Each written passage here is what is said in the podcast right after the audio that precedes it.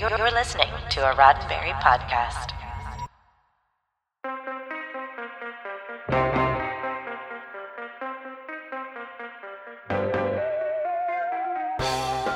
I'm Ryan Myers, and this is your Sci Fi 5 five minutes of science fiction history for February 5th. When you think of Captain America, there's a few iconic things you think of the star on his chest, his steadfast dedication to doing the right thing, the way he threatens criminals with murder at gunpoint. That's right, long before the current incarnation of Captain America in the MCU, he was a shieldless gun toting crime fighter in the Republic serial, which premiered on this day in 1944.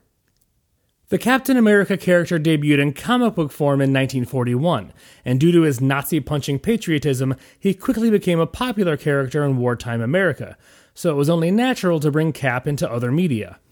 In fact, the 1944 serial was the first appearance of any Marvel character outside of comics, which wouldn't happen again for another few decades, before, of course, finally hitting its stride with the launch of the MCU almost 70 years later. Instead of super soldier Steve Rogers, the Republic serial presented Captain America as District Attorney Grant Gardner, who used a sidearm instead of a shield. Instead of punching Nazis in the name of the Stars and Stripes, he battles against an evil museum curator called the Scarab, who has been surreptitiously murdering members of a recent expedition to some Mayan ruins. Why all the changes? Well, that might have just been some quick thinking on Republic's part to capitalize on the newfound popularity of Captain America while using what they already had. More about that in a moment. Swiss artist H.R. Giger was born on this day in 1940. He's known best for his work on the film Alien and In Your Nightmares. Republic's original script featured a different character entirely. It's speculated it could have been initially intended as a sequel to 1940's mysterious Dr. Satan, which would feature the character Copperhead, who was actually closer to Superman than Captain America or possibly that it was intended for an entirely different comic book character, Mr. Scarlet, or maybe even for Fox Publications' pulp hero, Black Bat. Regardless of what the initial idea for the script was, it's pretty clear it wasn't for Steve Rogers.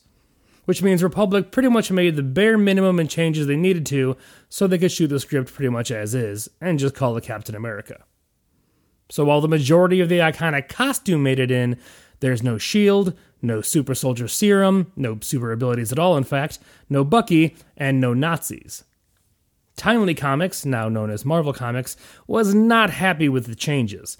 But unfortunately, they'd handed the rights over for free with basically no stipulations because they just wanted to get exposure for the character. To Republic's credit, they did try to incorporate some other facets of the comic character. According to a 1974 magazine interview with Lorna Gray, who played Grant's secretary in the serial, there was a shield used in early production, but it was heavy and hard to use, and the straps kept coming apart.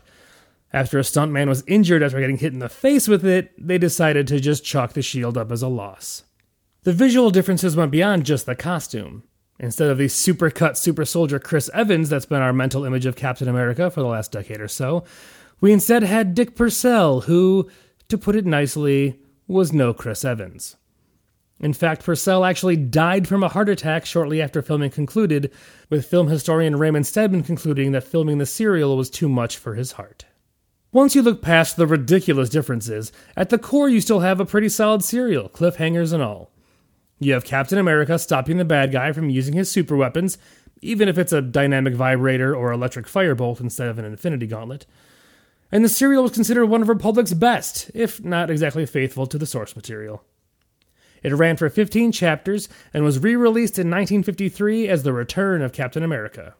Aside from an unauthorized appearance in a Turkish superhero film in the 1970s, Cap wouldn't hit the screen again until getting his own movie in 1990, which is another story altogether. This has been 5 Minutes of Science Fiction History, your daily Sci Fi 5, for February 5th. Sci Fi 5 is produced by Roddenberry Entertainment, executive producer Rod Roddenberry.